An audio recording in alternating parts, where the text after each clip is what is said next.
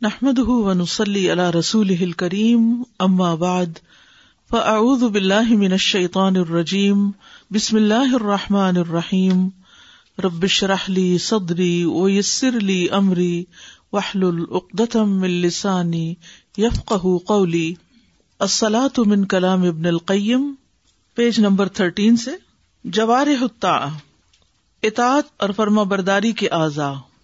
یعنی ہمارے جسم کے جو اعضاء ہیں، ان سے ہم اللہ سبحان تعالی کی اطاعت اور فرما برداری کا کام کرتے ہیں، یا پھر نہیں کرتے۔ فل اولو کا رجول اقتع اردن واسعتن و اعین بآلات الحرس والبذری و اعطی ما یکفیها لسقیها فحرثها وهيأها للزراعة وبذر فيها من انواع الغلال وغرس فيها من انواع الثمار والفواكه المختلفة الانواع ثم لم يهملها بل اقام عليها الحرس وحصنها من المفسدين وجعل يتعاهدها كل يوم فيصلح ما فسد منها ويغرس فيها عوض ما يبس وينفي دغلها ويقطع شوكها ويستعين بمغلها على إمارتها۔ اطاعت و فرما برداری کے اعضاء۔ پہلی قسم اس شخص کی مانند ہے جس کو ایک وسیع و عریض زمین دی گئی ہو اور ہل جوتنے اور بیج بونے کے آلات سے اس کی مدد کی گئی ہو اور اس کو اتنا کچھ دے دیا گیا ہو جو اس زمین کو سیراب کرنے کے لیے کافی ہو۔ تو اس نے اس میں ہل چلایا اور کاشتکاری کے لیے تیار کیا۔ اور اس میں کئی قسم کے اناج کے بیج بوئے اور اس میں پھلوں اور میووں کی بہت سی اقسام کو کاشت کیا۔ پھر اس کو نظر انداز نہیں کیا، بلکہ اس کے اوپر محافظ مقرر کیے۔ مفسدوں سے اس کی حفاظت کی، وہ روزانہ اس کی دیکھ بھال کرتا اور جو ان میں سے خراب ہوتا، اس کو ٹھیک کر دیتا۔ اور جو پودا خشک ہو جاتا، اس کے بدلے اور کاشت کر دیتا۔ وہ غیر ضروری جڑی بوٹیوں کو اکھاڑ دیتا کانٹے کاٹ دیتا اور ان کو دوبارہ آباد کرنے کے لیے انہی کے اناج سے مدد لیتا رہا۔ فل اولو کا رجول اختیا اردن واسعتن پہلا شخص، اصل میں یہ بات پچھلے پیراگراف سے کنیکٹڈ ہے، جس میں جوارح یا اعضا ہمارے جو لمس ہیں، ان کے استعمال کے بارے میں بات کی گئی تھی۔ اب یہ جو اعضا ہیں، تین طرح ان کا استعمال ہے۔ ان میں سب سے پہلے اطاعت میں استعمال ہونے والے اعضا یا آلات۔ فل اولو تو پہلے قسم کے اعضا وہ ہیں کرجولن جن کی مثال ایک شخص کی طرح ہے۔ اختیا جو عطا کیا گیا، اردن واسعتن ایک وسیع زمین یعنی ایک شخص جس کو ایک بڑا رقبہ عطا کر دیا گیا، ایک بڑی زمین دے دی گئی۔ وہ اوین بھی آلات الحرسی ولبدری اور اس کی مدد کی گئی کھیتی باڑی کے آلات اور بیج وغیرہ کے ساتھ یعنی زمین بھی دی گئی اور اس کے ساتھ اس کو مددگار بھی دیے گئے۔ کس قسم کے؟ یعنی کون سے ہوتے ہیں آلات ہرس؟ جیسے ہل جوتنے کے لیے ٹریکٹر مثلاً، اور اسی طرح بیج۔ وہ اوتیا ما یکفی ہا لی سقی ہا اور وہ دیا گیا جو کافی ہو جائے اس کے سیراب کرنے کے لیے یعنی پانی بھی۔ ایک فارم یا گارڈن کو، گارڈن تو سب نے ایکسپیرئنس کیا ہوگا نا؟ یا گارڈن نہیں تو کم از کم ایک گھر میں کوئی پلانٹ تو لگایا ہی ہوگا۔ اور اگر اتنا بھی نہیں تو پھر تو آپ بالکل ہی بے ذوق انسان ہے کیونکہ نیچر کے قریب ہونا بہت ضروری ہے اور انسان کے لیے اس میں بہت سی نشانیاں ہوتی ہیں۔ ان کو گرو کرتا دیکھ کر انسان بہت سے سبق سیکھتا ہے۔ وہ انسان کے دل کو خوش کرنے کا ذریعہ ہوتے ہیں۔ تو یہاں اب امیجن کرتے جائیں ساتھ ساتھ کہ ایک شخص کے پاس زمین بھی بہت بڑی ہے اور زمین کو تیار کرنے والے آلات بھی ہیں، بیج بھی ہے، پانی بھی ہے۔ ٹھیک ہے؟ فہرا سہا تو اس نے کھیت اگایا، کاشتکاری کی۔ وہ زرا آتی اور اس کو زراعت کے لیے، کاشتکاری کے لیے تیار کیا۔ یعنی ہل چلایا، اس کو پانی لگایا، اس کے اندر سے زمین کو صاف کیا۔ وہ بدر افیحا من انواع الغلالی اور اس نے اگائے اس میں ملٹیپل گرینز اقسام و انواع کے غلے۔ غلہ کہتے ہیں نا جیسے اناج وغیرہ ہوتا ہے۔ یعنی طرح طرح کی اس نے چیزیں لگا دی بیٹ لگا دی، جوار باجرا بارلے یا چاول یعنی جتنی آپ سوچ سکتے ہیں، مختلف چیزیں اس نے اس میں اگائی اب امیجن کرے کتنا ہرا بھرا کھیت ہوگا۔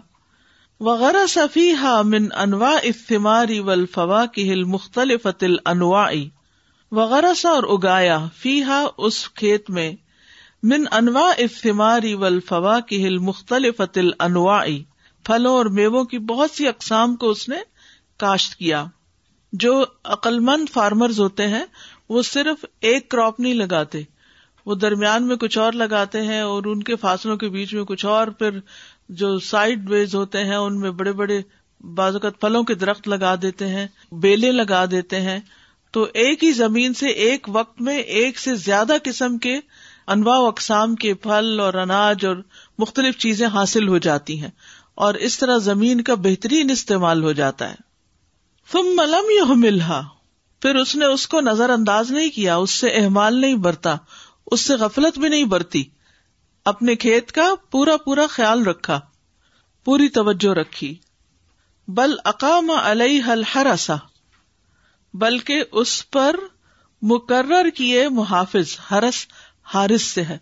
ہارس کہتے ہیں چوکیدار کو سیکورٹی گارڈ کو۔ یعنی کھیت پر گارڈز بھی رکھے۔ وہ حسنہ من المفسدین اور اس کو محفوظ کیا فساد کرنے والوں سے بھی۔ کھیت میں فساد کون کرتا ہے؟ سنڈیاں وغیرہ، کیڑے مکوڑے، اور اس کے علاوہ بکریاں وغیرہ گھس جائیں اگر، یا کوئی بھی ایسی چیز جو اس کو تباہ و برباد کر دے۔ وجہ یا کل یومن، اور وہ ہر روز اس کا خیال کرتا تھا، اس کی دیکھ بھال کرتا تھا۔ اگر کچھ دن تک انسان پودوں کو نہ دیکھے تو وہ ختم ہو جاتے ہیں۔ ان کی خبر گیری کرتا تھا۔ فیوس ما فسد منہا۔ پھر وہ اصلاح کرتا اس کی جو اس میں سے بگڑ جاتا۔ یعنی اس کی خراب حصوں کی ساتھ ساتھ اصلاح بھی کرتا رہا۔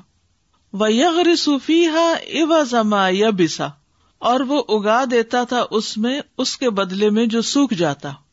وین فی دغلہ اور وہ نکال دیتا اس کی مہلک جڑی بوٹیاں۔ دغل یعنی ایسی جڑی بوٹیاں جیسے آکاش بیل ہوتی ہے کہ جو باقی پودوں کو بھی کھا جاتی ہے۔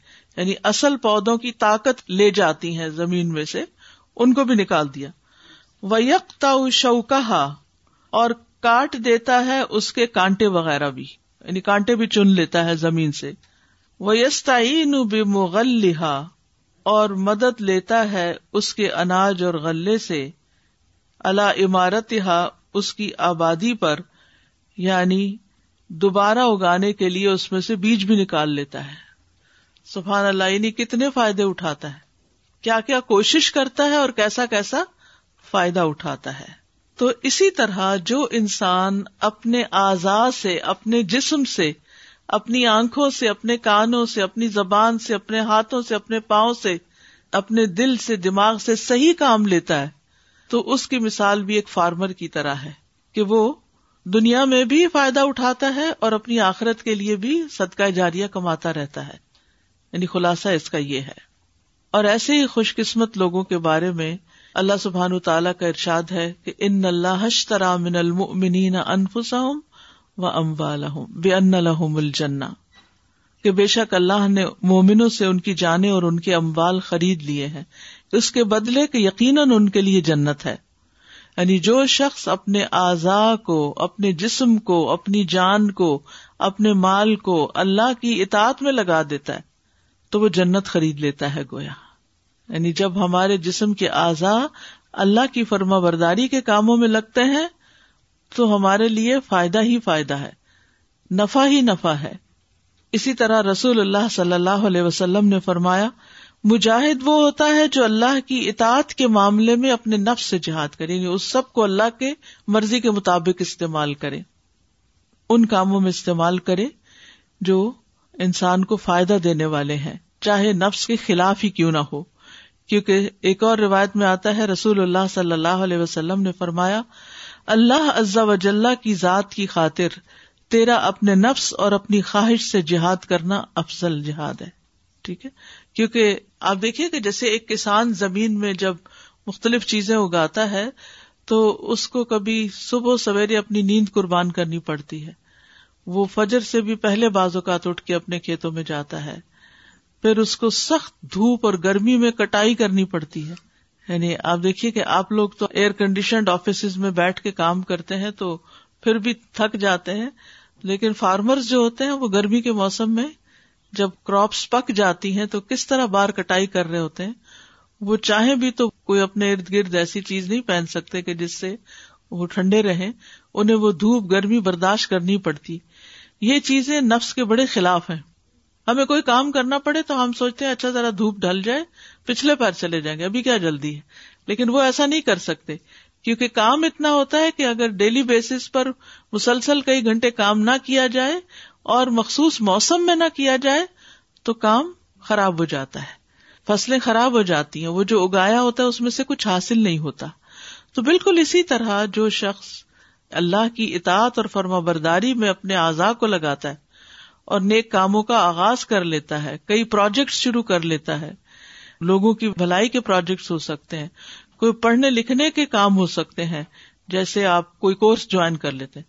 اب جیسے یہی کورس جو آپ نے جوائن کیا ہے، تو دو ہی دن انسان کے پاس فیملی کے ساتھ اکٹھا ہونے کے اور آرام کرنے کے اور کئی اور کام کرنے کے ہوتے ہیں، لیکن اپنے نفس کے خلاف، اپنے بہت سے لوگوں کے خلاف جا کر آپ ایک کمٹمنٹ کرتے ہیں، ایک کام شروع کرتے ہیں، ایک علم حاصل کرنے کے لیے۔ تو اس میں آپ اپنے نفس سے بہت بڑا جہاد کر رہے ہوتے ہیں۔ جب نیند چھوڑتے ہیں، جب آرام چھوڑتے ہیں، جب گھر کا کمفرٹ زون چھوڑتے ہیں، تو یہ کیا ہے؟ یہ اس فارمری کی طرح ہے۔ آپ یہاں اپنے لیے کھیت اگانے کے لیے آتے ہیں۔ تو ایسا شخص عقل مند ہے کہ جو اپنی آخرت کے کھیت میں خوب خوب پھل پھول لگائے اور اپنے وقت کا بہترین حصہ جو ہے وہ اس کام میں لگا دے یعنی اپنی جوانی کو، اپنی صحت کے وقت کو، کیونکہ اگر وہ اس طرح نہیں کرے گا تو نتیجہ کیا نکلے گا؟ یہ دونوں چیزیں چلی جانے والی وقت بھی چلا جائے گا اور جو صلاحیتیں اور طاقتیں آپ کو ملی ہیں، جو جوارے آپ کو ملے ہیں، یہ سارے۔ اور کئی لوگ کہتے ہیں نا کہ ابھی تو جوانی ہے، بڑھاپے میں کر لیں گے۔ جن کو جوانی میں عبادت کی عادت نہیں پڑتی ان کے لیے بڑھاپے میں عبادت کرنا بڑا مشکل ہو جاتا ہے۔ جبکہ پھر انسان کی انرجی بھی ختم ہونے لگتی۔ تو اس وقت میں میکسیمم ٹولس ہیں آپ کے پاس کہ آپ اپنی جنت خوب خوب اگا لیں استاذہ الحمد للہ میں بھی کافی عرصے سے جیسے ویکینڈ پہ کلاسز ہماری ہوتی تو لے رہی ہوں۔ تو میں نے نوٹس کیا کہ جیسے نا اللہ کا شکر ہے، اس کی وجہ سے اتنا میرا ویکینڈ پروڈکٹیو ہوتا ہے اور پھر وقت میں اتنی برکت ہو جاتی۔ جیسے مثلاً کلاس اب میرے ٹائم پہ ختم ہوتی ہے وہ ٹویلو تھرٹی تک تو اب اس کے بعد یہ کہ مثلاً بعض دفعہ ایسا بھی ہوتا تھا کہ اگر کلاس نہیں ہے تو تین تین گھنٹے کچن میں کھڑے ہوئے لیکن میں دیکھا کلاس کی وجہ سے تین گھنٹے کا کام ایک گھنٹے میں ہو جاتا ہے اور پورا دن ایک برکت ایک فریشنیس اور اتنا اچھا وہ جو ایمانی اور روحانی قوت آپ کو ملتی ہے اس کے بعد آپ اور بھی ایکٹیو ہو جاتے ہیں اور کام جلدی ہونے لگتے ہیں۔ جی استاذہ اسی حوالے سے کہ کس طرح ویکینڈ پہ برکت ہوتی ہے ہم یہاں سے دو بجے نماز پڑھ کے جاتے ہیں اور اس کے بعد کیا ہوا پورا دن ہم نے پوری شاپنگ کی جو کام کرنا تھا جو انجوائے کرنا تھا اور اس کے بعد بھی جب واپس آئے تو ہمیں اثر کا ٹائم ملا۔ So it was so amazing otherwise کیا ہوتا ہے ہم اتنی دیر میں تو سو کے ہی اٹھتے ناشتہ ہی نہیں ہو پاتا۔ ایگزیکٹلی لائک برنچ کرتے ہیں پھر اس وقت میں ہم۔ تو سبحان اللہ اپنے ٹائم کو استعمال کرنا آنا چاہیے تو پھر آپ کے لیے سب چیزیں ہر ہر دن ہماری زندگی کا ایک دن ہے۔ تازہ جیسے بھی آپ نے اگزامپل دیا نا انٹیلیجنٹ فارمر کا کہ وہ ایک سے زیادہ پلانٹس اگاتا ہے۔ اس کو سمبائٹک ریلیشن شپ کہتے ہیں۔ تو فارمر جو ہوتے ہیں وہ انٹیلیجنٹ فارمر وہ الگ الگ طریقے کی سبزیاں ساتھ میں اگاتے ہیں۔ کیونکہ اب سائنٹیفک ریسرچ سے پتا چلا ہے کہ جو روٹس ایک پلانٹ جس طرح کے نیوٹرینس ایکسٹریکٹ کرتا ہے دوسرا والا جو پودا ہوتا ہے وہ وہی نیوٹرینس ریپلینش کرتا ہے۔ اور اب یہ بھی ریسرچ سے پتا چلا ہے کہ ڈفرینٹ ٹائپ کے جو پیڑ ہوتے ہیں وہ آپس میں کمیونیکیٹ کرتے ہیں۔ ان کی روٹس آپس میں اندر سے جڑ جاتی ہیں۔ سبحان اللہ۔ تو اگر اسی کو ہم انسانی فطرت کے حساب سے سوچیں ٹیم ورک مل کے کام کرنا جی۔ اکٹھے بیٹھ کے پڑھنا۔ کیونکہ اب آپ دیکھیں نا ایک بات میں نے کی ایک انہوں نے کی ایک انہوں نے کی ایک آپ نے کی تو یہ ہماری سب کی جو روٹس ہیں آپس میں مل گئی نا تو اس سے جو دماغ کھل رہے ہیں وہ صرف ایک کتاب اگر میں آپ کو ابھی بھی کہتی ہوں اگلا پیراگراف خود پڑھ کے مجھے ایکسپلین کرے تو وہ بات نہیں بنے گی۔ تو اس طرح ہم بھی گرو کرتے ہیں۔ اور یہی چیز ہمارے عبادت کے لیول پہ اگر ہم اپنے پیروں کا صحیح طرح استعمال کر رہے ہیں اللہ کی راہ میں جیسے کوئی انسان مسجد کے لیے پیدل جا رہا ہے اس کے پیر بھی کام کر رہے ہیں وہی بلڈ پمپ ہو رہا ہے ہارٹ میں اس کا پھر برین بھی ایکٹیو رہے گا تو پورے جوارے بھی اس طرح سے صحیح استعمال ہوں گے اور اللہ کی عبادت میں صحیح طرح سے استعمال ہوں گے۔ بالکل۔ اور یہ جو بات میں نے کی نا کہ جوانی کی عبادت، تو جوانی کی عبادت جو ہے، یہ خاص طور پر قابل غور ہے۔ رسول اللہ صلی اللہ علیہ وسلم نے فرمایا، سات آدمی ایسے ہیں جنہیں اللہ تعالی قیامت کے دن اپنے عرش کے سائے میں جگہ دے گا، جبکہ اس کے عرش کے سائے کے علاوہ اور کوئی سایہ نہ ہوگا۔ عادل حکمران، نمبر دو، وہ نوجوان جس نے اللہ کی عبادت میں پرورش پائی۔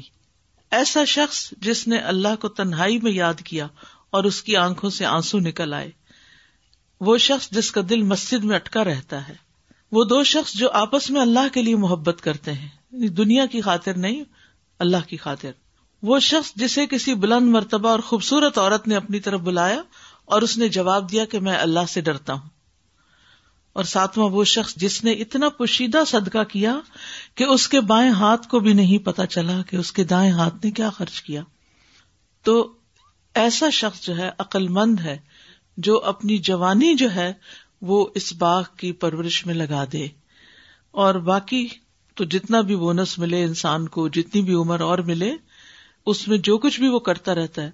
اگر باقی اعضاء کام کرنا چھوڑ بھی دیتے ہیں اور صرف اس کی زبان ہی ہلتی رہتی ہے تو ذکر کتنی زیادہ مفید چیز ہے صرف اللہ کی تسبیح کرنا، اللہ کی حمد و ثنا بیان کرنا۔ تو جتنی بھی انسان کو زندگی ملے، اگر ہنڈریڈ پرسینٹ اعضاء کام کر رہے ہیں تو زیادہ کام کر لے، اگر ففٹی پرسینٹ کر رہے ہیں تو اس کے مطابق۔ تو یہ اللہ کی بہت بڑی عنایت ہے کہ اس نے ہمیں یہ قوتیں عطا کی ہیں۔ تو جو شخص اللہ کی راہ میں بوڑھا ہو جائے یعنی ساری زندگی اس نے اپنے آزاد سے خوب کام لیا اپنے جسم سے خوب کام لیا اور اللہ کی عبادت میں، بندوں کی خدمت میں، اچھے اچھے کاموں میں لگا رہا محنت کرتا رہا سستی نہیں کی، ڈھیل نہیں کی۔ تو قیامت کے دن وہ بڑھاپا اس کے لیے باعث نور ہوگا۔ یعنی قیامت کے اندھیروں میں اس کے لیے روشنی ہوگی۔ اور اسی طرح ہمیں اپنے جسم کو اللہ کی عبادت کے لیے تیار رکھنا چاہیے۔ اللہ تعالیٰ تین قسم کے آدمیوں سے محبت کرتا ہے۔ ان پر ہنستا ہے، ان سے خوش ہوتا ہے۔ ایک وہ آدمی کے جماعت فرار ہو گئی، لیکن وہ ان کے بعد اللہ کی خاطر لڑتا رہا۔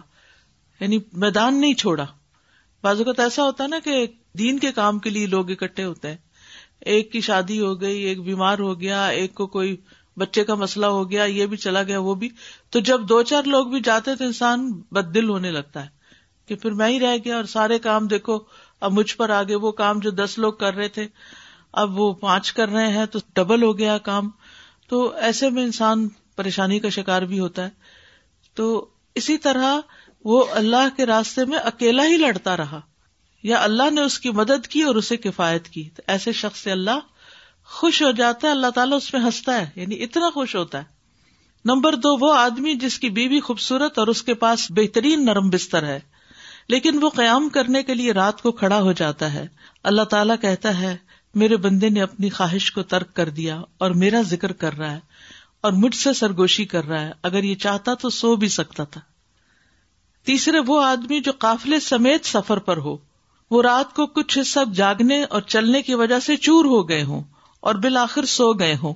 لیکن وہ خوشی اور ناخوشی میں سحری کے وقت اٹھ کھڑا ہو اور نماز پڑھنا شروع کر دے یعنی یعنی اپنے تحجد سفر میں بھی نہ چھوڑے۔ پھر اسی طرح اپنے اعضاء میں سے اپنے سر کی حفاظت کرنا حدیث میں آتا ہے کہ اللہ سے حیا کرو جس طرح کے حق ہے حیا کرنے کا۔ صحابہ نے کہا، اللہ کا شکر ہے، ہم اس سے حیا کرتے ہیں۔ آپ نے فرمایا، بات یہ نہیں، بلکہ اللہ سے حیا کا حق یہ ہے کہ تم اپنے سر اور جو کچھ اس میں ہے، اس کی حفاظت کرو۔ اور پیٹ اور جو اس میں ہے، اس کی حفاظت کرو۔ اور موت اور ہڈیوں کے گل سڑ جانے کو یاد کرو۔ یعنی ان اعضاء کے گلنے سڑنے کو یاد کرو کہ ایک دن ہوگا کہ یہ نہیں ہوگے یہ ہاتھ اس طرح نہیں رہیں گے، یہ آنکھیں ایسی نہیں رہیں گی، یہ سب کچھ ختم ہو جائے گا۔ تو اس سے پہلے کہ یہ بے روح ہو جائے گل سڑ جائے ختم ہو جائے ان کو استعمال کر لو۔ اور جو آخرت کی کامیابی چاہے گا، وہ دنیا کی زینت ترک کر دے گا۔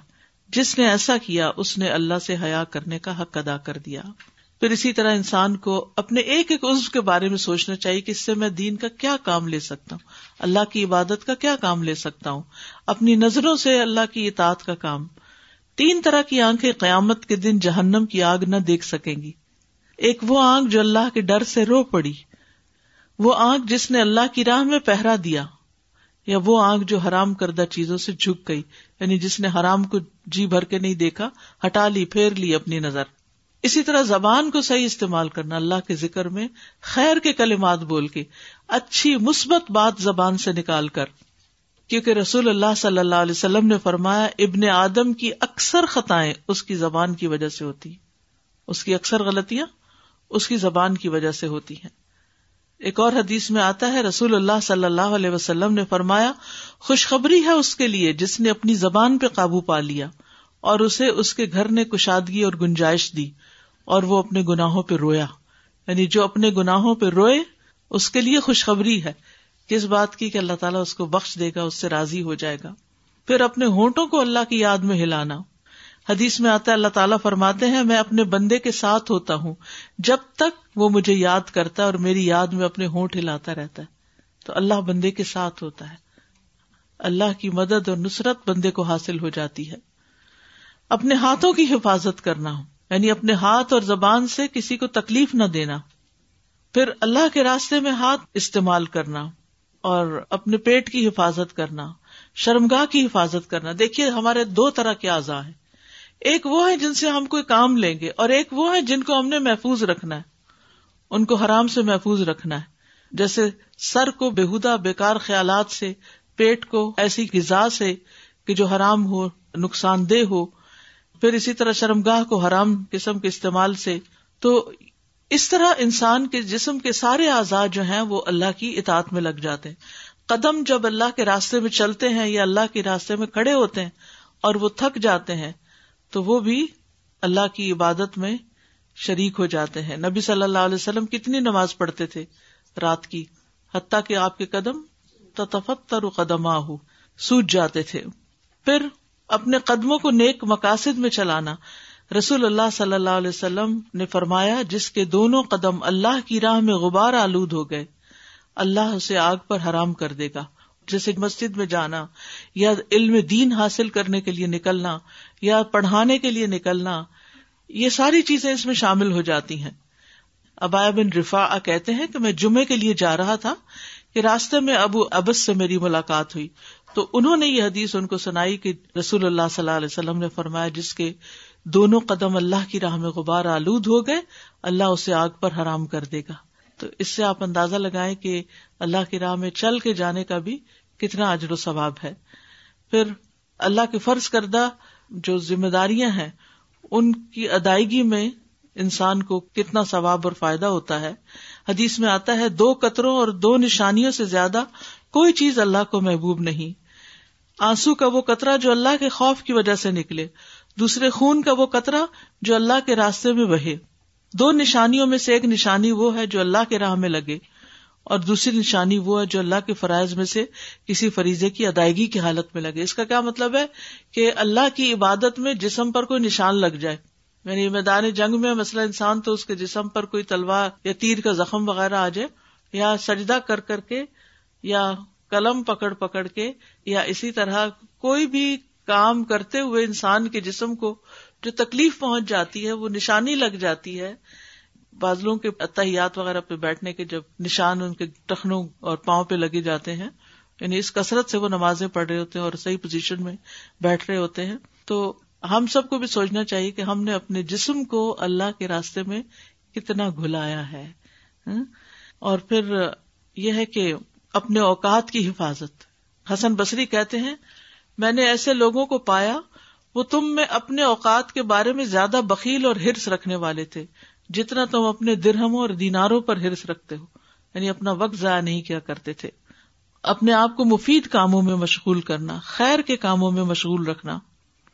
رسول اللہ صلی اللہ علیہ وسلم نے فرمایا، مفردون سبقت لے گئے۔ صحابہ نے پوچھا، اللہ کے رسول مفردون کون ہوتے ہیں؟ فرمایا جو اللہ کے ذکر میں مشغول رہتے ہیں۔ یعنی کام بھی کرتے رہتے ہیں جوارے سے اور زبان بھی اللہ کے ذکر میں ہلتی رہتی ہے اور دل بھی اللہ کو یاد کرتا رہتا ہے۔ تو یہ ہے خوش قسمت لوگ عقل مند لوگ، کیونکہ قیامت کے دن جسم کے بارے میں سوال کیا جائے گا کہ اس کو کس کام میں گلایا کن کاموں میں اپنا جسم کھپایا، سب سے زیادہ کیا کام اس سے لیا؟ صرف کھانے پینے اور سونے میں ہی لگا دیا یا صرف سیر تفریح اور انجوائےمنٹ اور انٹرٹینمنٹ اور باتیں اور ادھر ادھر کی بس انجوائےمنٹ یا کسی کام میں اور خصوصاً اللہ کی اطاعت میں اپنے جسم کو لگایا۔ تو یہ ہے استعمال الجوارح اور اس میں سب سے پہلا اطاعت والے جوارح ٹھیک ہے؟ السلام علیکم استاد جب اسٹارٹنگ میں جو ایک مثال دی کہ ایک آدمی کو ایک زمین دی جاتی ہے اور وہ اس طریقے سے کھیت لگاتا ہے۔ تو میرے ذہن میں کمپلیٹلی ایک یونیورسٹی آ رہی تھی کہ ایک زمین دی گئی ہے اور ایک یونیورسٹی ہے اس میں فیکلٹیز بناتے ہیں اور ڈفرینٹ سبجیکٹس رکھتے ہیں for different type of people اور پھر اس میں سے جو اچھی طرح پڑھتا ہے اور اچھی طرح محنت کر کے نکلتا ہے تو وہ کریم کو رکھتے ہیں اور جو فیل ہو جاتے ہیں وہ ادھر سے نکال دیے جاتے ہیں یا پھر ڈسٹرب کر رہے ہوتے ہیں یا بیڈ مینرڈ ہوتے ہیں یا جس طرح سے جو خراب ہو جاتے ہیں جیسے انہوں نے کہا خراب جڑی بوٹیوں کو کاٹ دیا یا کانٹوں کو نکال دیا۔ تو ایک طریقے کا ایسا لگتا ہے جیسے یہ ایک ادارہ ہے پورے کا پورا صرف کھیت نہیں ہے جیسے کہ ایک پورے کی پوری فرٹائل زمین دی گئی ہے جس پہ سے خرابی کو ہٹا کے اچھائی کو رکھا اور پھر اینڈ میں اس کا جو ریزلٹ آتا ہے اس کے اسٹوڈینٹس جو نکلتے ہیں وہ بہترین انجینئرز یا ڈاکٹرز یا جہاں سے نافے میں اپنے فرائض انجام دینے لگتے ہیں نافے بن کے نکلتے نافے بن جاتے ہیں۔ ہم میں سے ہر شخص کو یہ زمین ملی ہے۔ جیسے آپ نے کہا کہ اپنے آپ کو آکوپائڈ رکھیں اللہ تعالیٰ کے کاموں کے لیے۔ سم ٹائمز جب ہم ورلڈلی کام کرتے ہیں ہم بعد میں بیٹھ کے کہتے ہیں ٹائم نہیں ملا تھا کہ اللہ تعالیٰ کا ذکر کریں۔ پر ان ورلڈلی کاموں کے دوران اگر ہم اللہ تعالیٰ کو اسی ٹائم پہ ریمبر کریں ایک ہم ویری بینیفیشل فار یو جی اساتذہ، مجھے اس میں یہ دیکھ رہی تھی کہ اس میں لکھا ہوتا کہ وہ جو بندہ جب کھیتی لگاتا ہے تو اس کے اوپر وہ محافظ مقرر کر دیتا اور مفسدوں سے اس کی حفاظت کرتا ہے۔ تو ہم لوگ یہ کرتے ہیں کہ جب کوئی بھی اچھا کام کرتے ہیں تو وہی فور گیٹ اباؤٹ دیٹ ہم کہتے ہیں کہ ہم بڑا پراؤڈ ہو جاتے ہیں۔ تو ہم وہ محافظ مقرر نہیں کرتے کہ we should not be proud کہ اگر ہم نے کوئی اچھا کام کیا ہے اور مطلب جیسے کہتے ہیں نیکی کر کے یا دوسروں کو بتا دیتے ہیں۔ یا کچھ ایسے ایکشن ہو جاتے ہیں کہ جو اچھا کام کر کے ضائع کروا دیتے ہیں۔ اور سزا میں دوسری بات یہاں پہ ایڈ کریں جیسے آپ نے کہا نا کہ ہم اپنے زبان کا اچھا استعمال اور اپنے اعضاء کا اچھا استعمال۔ تو ابھی ہم ایگزامس کی جو ہم کی تیاری کر رہے ہیں تو اس میں وہ لوگ کہہ رہے تھے ہمیں جو ہماری پریپریشن وہ کروا رہے ہیں وہ کہہ رہے ہیں کہ they are not going to test your knowledge they know that you have finish all written exams they are going to test you how you are behaving تو وہ لٹرلی جو ہماری تیاری ہوتی ہے ہماری وہ کہتے ہیں ایک ایک action they are noting down how you behave how you speak whether you are gentle or not or at the end they will ask the patient whether you want to see this doctor again or no just because of your behaviour تو میں سوچتی کہ اتنا جو ہماری اتنے پیسے دے کے ہم اپنی بہیویئر کی وہ کرا رہے ہیں۔